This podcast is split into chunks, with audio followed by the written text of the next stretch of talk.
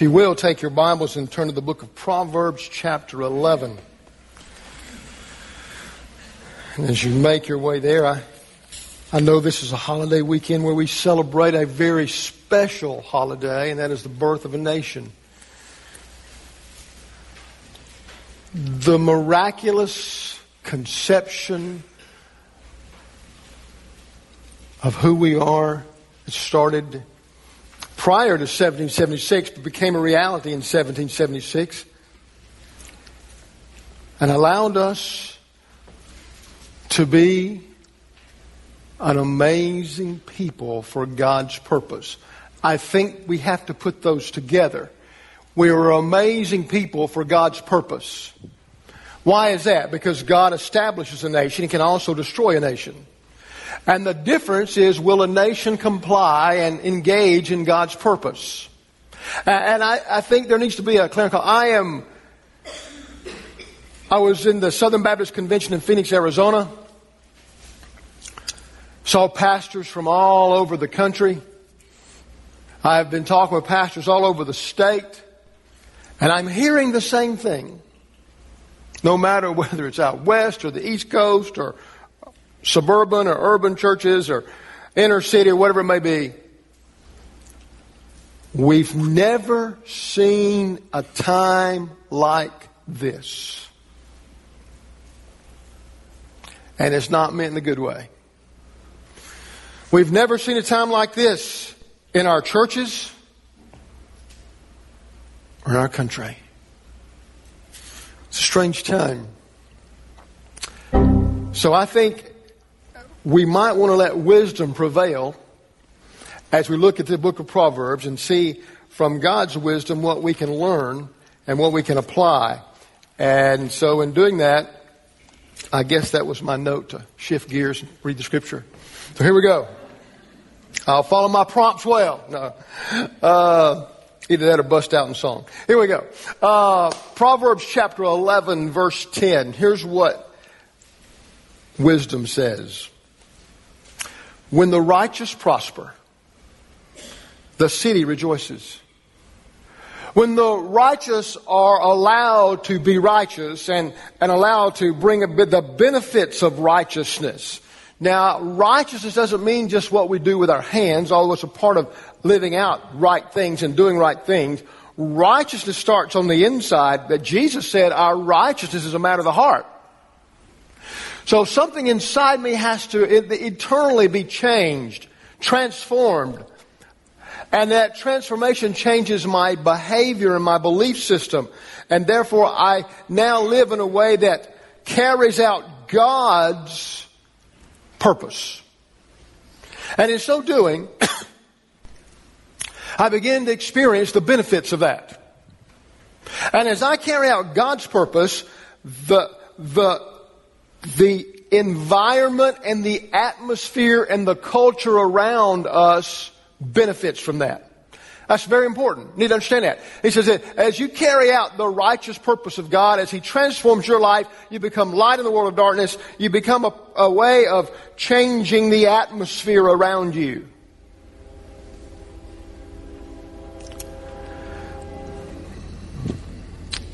When the wicked perish, there are shouts of joy, meaning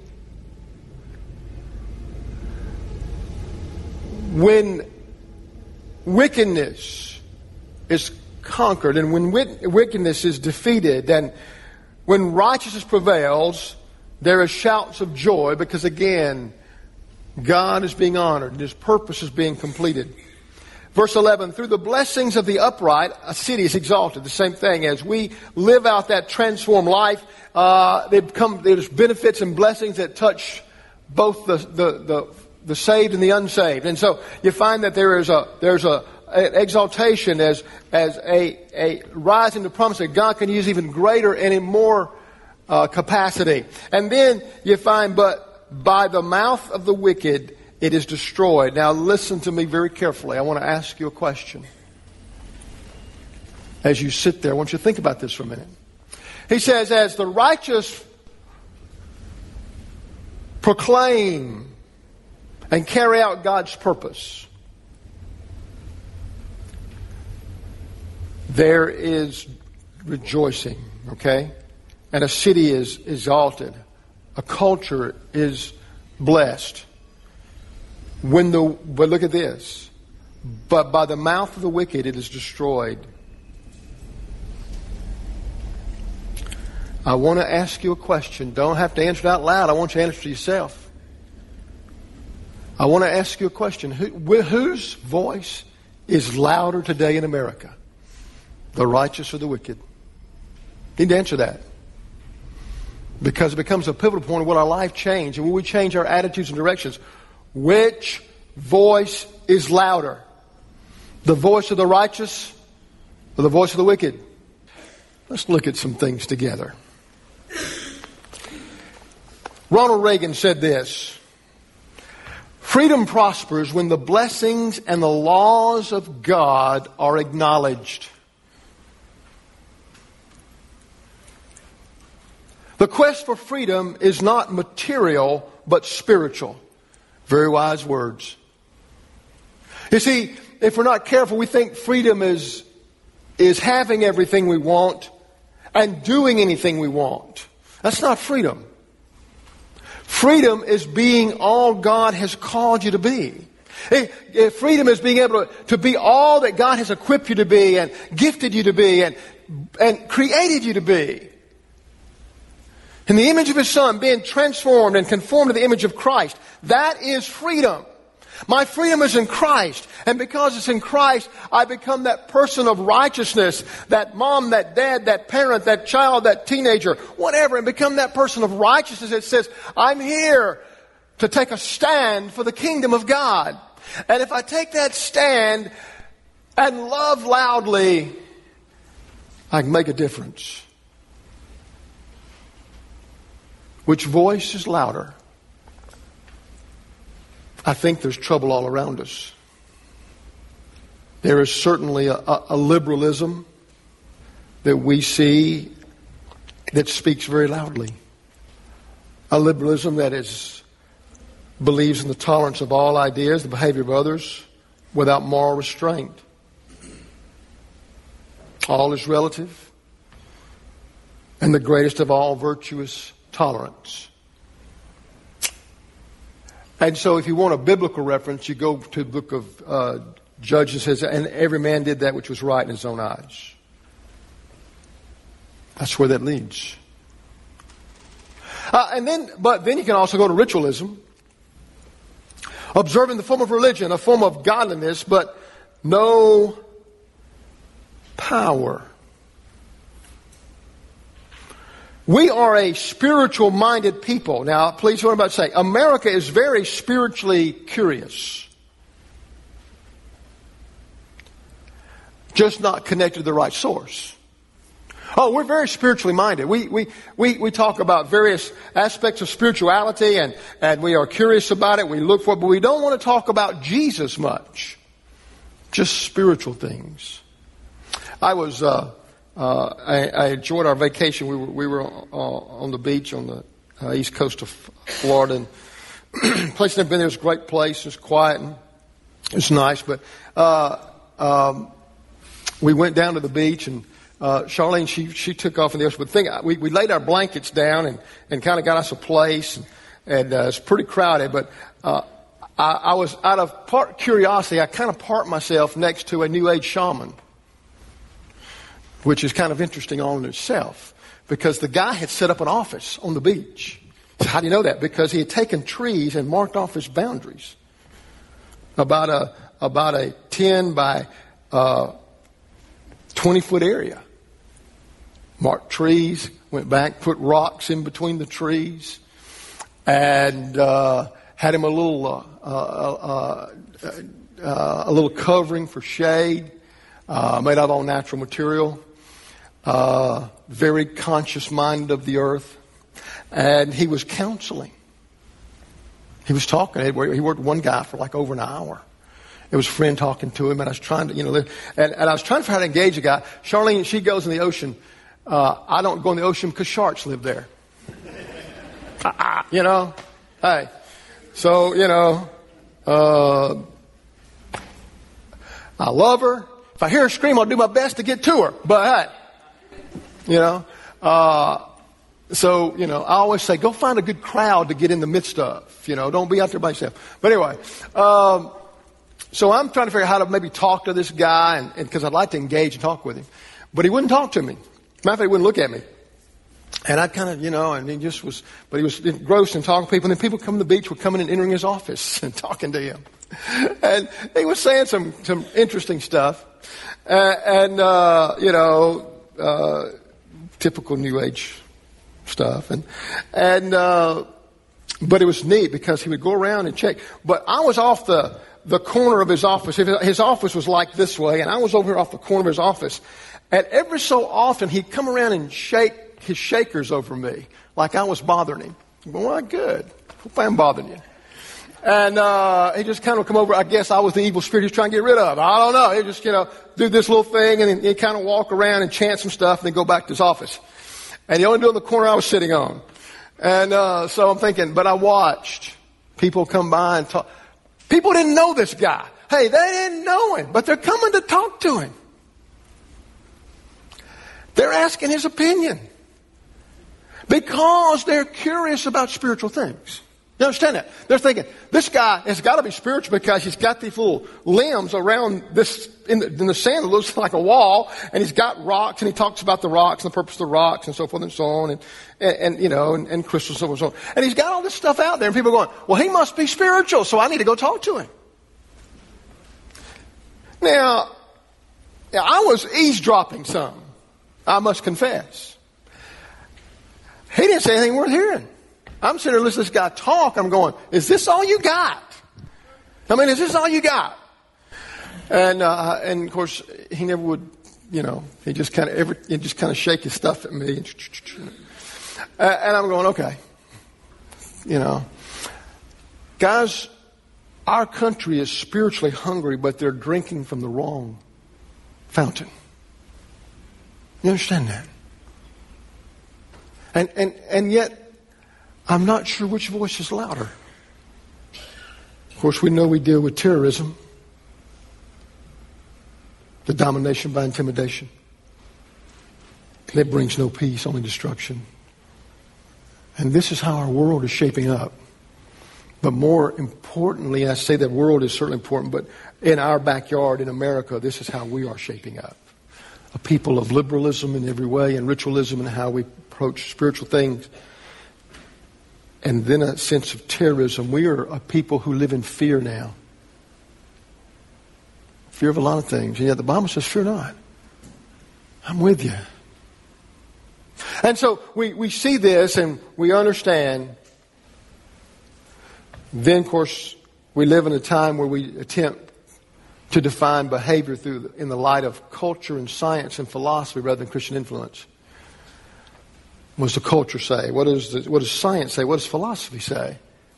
And no one's asking what Christ says. I'll ask you again, which voice is louder? Which voice is your children hearing? Which voice is your grandchildren hearing or your great grandchildren? What are they hearing? Which voice is coming through to them loud and clear? Well, uh, let me go ahead and share this with you. I, I think. Uh, The crisis in the Western world is in the degree of its indifference to God. The crisis we face in America is solely, I think, measured by our indifference to God, or which could be also be translated into apathy. But I think indifference. I think people are just indifferent. Uh, can I say I can't blame them because what they see gives good cause for indifference? I mean, just a few weeks ago, we had someone prophesy and promote the judgment day of God, the rapture of the church, and gave the time and the date, which I always thought's interesting because how do you give, it's going to be six o'clock on Saturday when, you know, Australia is two days ahead of us. So how does that work? I just always want to know. How can you, uh, uh, I mean, you know, you can't give me what countries are going to happen in first. You know, give me more than that, you know. But no, no, no. And again, the church came off looking like a bunch of idiots. No wonder people are indifferent to us. Millions of dollars were spent to promote a lie in the name of God. And we wonder why we are losing our influence. I mean, uh, the, uh, this made the talk on The View. They were talking about this on The View. And so you go, what's wrong? Which voice are they hearing? Need to answer that question. We are in, become a people indifferent to God. I attended the Southern Baptist Convention, which had the lowest attendance it's had since 1944. Less than half what we had last year. You say, ah, oh, it's the economy. Ah, some of it is. No, but a lot of it's just indifference. For the first time, we have published, uh, it was published in the Christian Index that we were down in baptisms, down in church attendance, and down in churches. Indifference.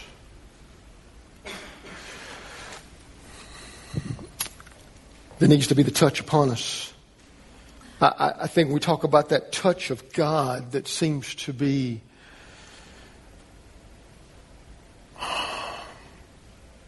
almost unnoticed.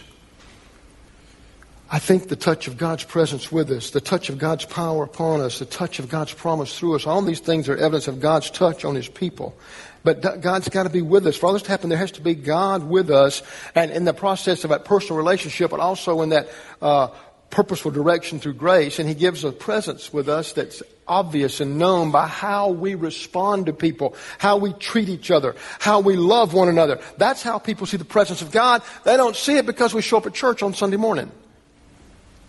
They see the presence of God, how we live during the week. And how we face our struggles and our disappointments and our, and our discouragement. That's when they see the presence of God. And so we understand that as this takes place, we need His touch upon us. We are here to fulfill the purpose of Christ. I was thinking about the story. I was driving back. I was thinking about the story in Luke chapter 2 and uh, by uh, Mary and Joseph had carried their family and their, uh, their, to the temple and fulfilled their obligation during the week of Passover. And, and of course, Jesus was at this point 12. And understand in the old, in, the, in, the, in this culture, 12 was, you're kind of an adult, all right? You're getting there. So, but they were there for the, for the Passover and they were packing up and people traveled in caravans and there would have probably been several family and friends together, a sense of safety. And it was no big deal that, hey, we're going to leave, let's go. And they took off and sometime later, in the midst of everyday uh, routine and everyday uh, ritual and, and how they do life, Mary said to Joseph, You seen Jesus? No. I thought he was with you. No, I thought he was with you. And guess what? He wasn't with either one. And then they went up and down the caravan and said, Have you seen Jesus? Have you seen Jesus? I thought maybe he'd been playing with your kids or, or be back here with you guys. Uh, because the, the, the, the women would travel out front and the men in the back. And they thought maybe just kind of somewhere in between. And they realized that Jesus wasn't with them.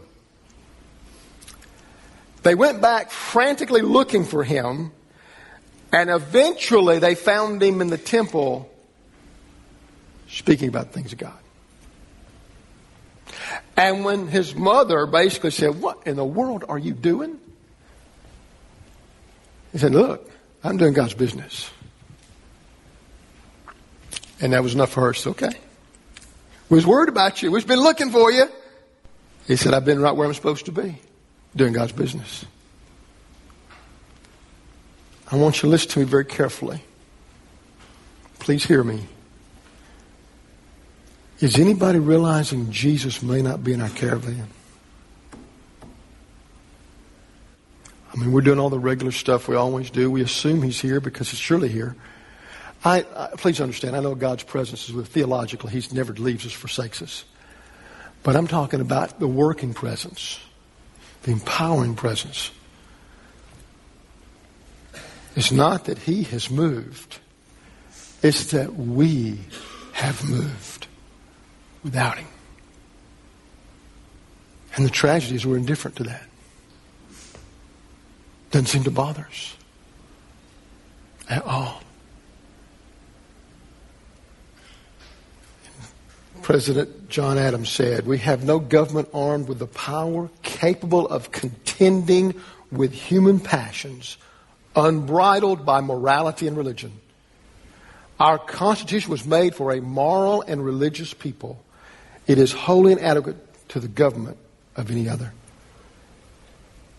Our founding fathers realized that our strength and our success and the benefit was in us being a righteous people according to the laws of God.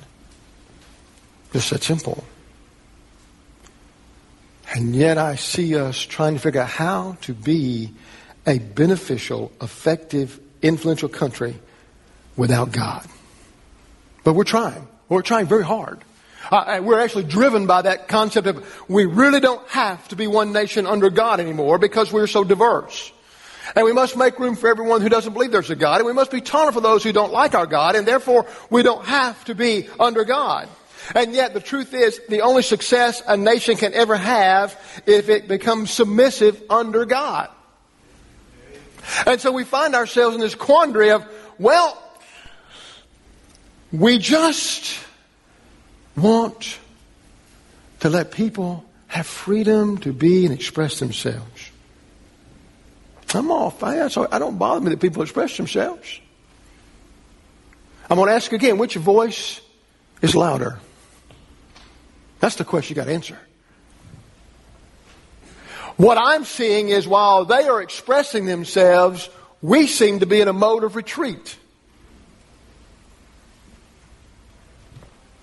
And, and, I'm not sure anybody's hearing us anymore. Uh, we show up and we do our stuff. But is anybody realizing Jesus may not be in the caravan? Went to a parking lot to park. Uh, the only the only negative thing about where we went was you have to pay to park everywhere, even if you go to the CVS or the or the Rite Aid or the Walgreens. Didn't matter. There was meters out in front of them. You're going, wow, what is this? You know, and, and so we, when you go to eat, you kind of had to pay to park, and so. Uh, I, uh, we didn't know. We, we, were, we found a couple of places and we, we pulled into this dirt parking lot because there was no places. They had valet parking. Valet parking is 20 bucks. I ain't going to do it. I'm not that hungry. I just ain't that hungry.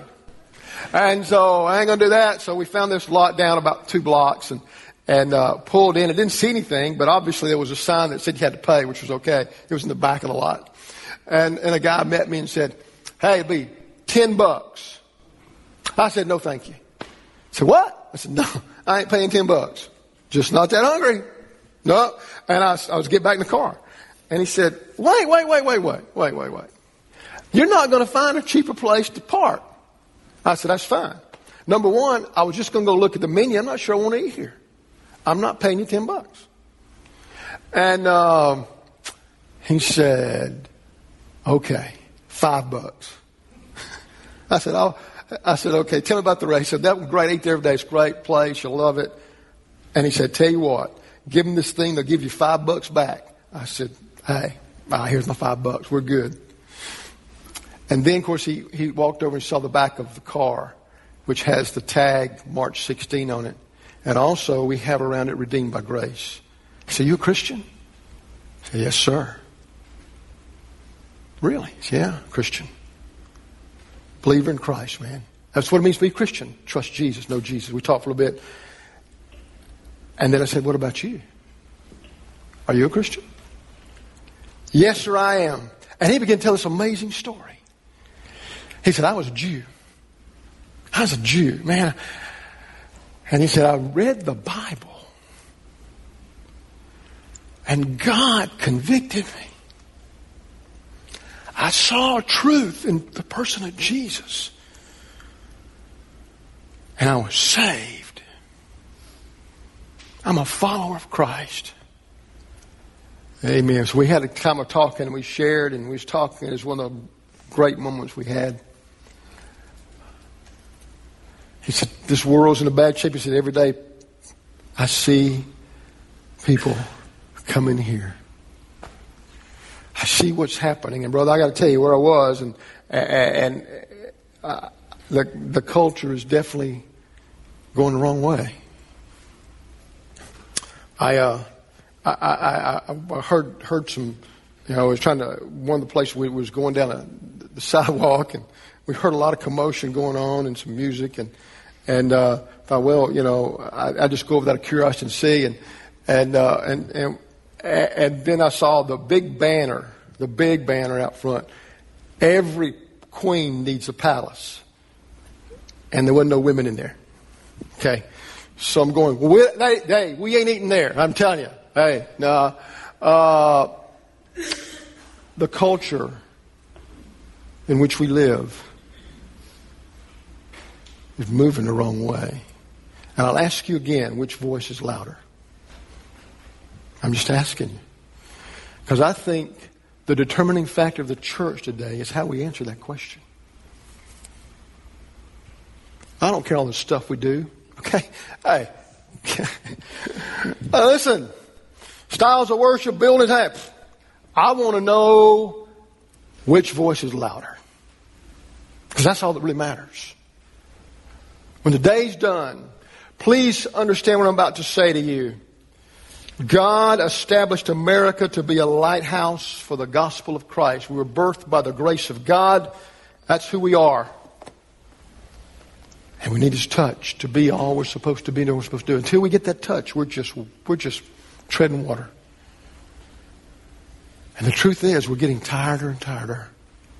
For I will say to you, in all my years of ministry, I've never seen it like this. Ever. I talk to men almost every week who say, Pastor, I just want to talk to you. Let's meet. We'll talk by phone. We'll, we'll talk, you know, through texting. And while I, I've never seen so many men contemplating walking away from the ministry. Good men. Men who love Jesus. But they're tired. Which voice is louder? I will tell you what I believe. The voice of the wicked is louder. We can fool ourselves, live in denial, excuse it, camouflage it, do whatever you want to do with it. But the truth is, the voice of the wicked is louder. And that's what our generations are hearing. The Roman Empire, basically through observation of Francis Schaeffer and others before him, said there were some key elements that brought the, the destruction of the Roman Empire. One was the, the, the dissecting and destruction of the family unit.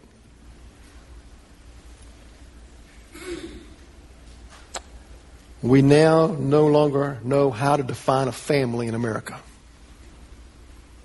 Oh, we don't. Oh, I mean, like, what is a family? We're trying to figure out how to legally define it, how to culturally define it. Preoccupation with sporting events. They live to be entertained. And the decline of morality. What I've discovered the last little bit is when I try to talk to people, They don't even have a baseline we're in common I can start with. They're so God is so far off their radar screen. It's unbelievable. It's trying to. It's trying. I feel like I'm trying to talk to someone from another world, another planet. There's such an indifference. And so I look at this great country that I love and so grateful that in God's sovereign let me be born here. But I see that if there is not a massive revival and reformation that starts in the church. It doesn't start in the country, it starts in the church. Our grandchildren and maybe even our children will not enjoy the freedoms we enjoy. So what do we do? Fold our hands and cry, woe is me? I hope not. What do we do? Then when we pray, I mean, we really pray. I, I, I, we have got to become a people of prayer where we are not just going through the motions, but we really pray. And we, we uh, proclaim the good news. We've got to learn how to do it perhaps differently and how to be more aware. You see, when the Apostle Paul walked by Mars Hill, he realized he had to approach a little differently because they were a pagan people that had no idea of the God of the Bible.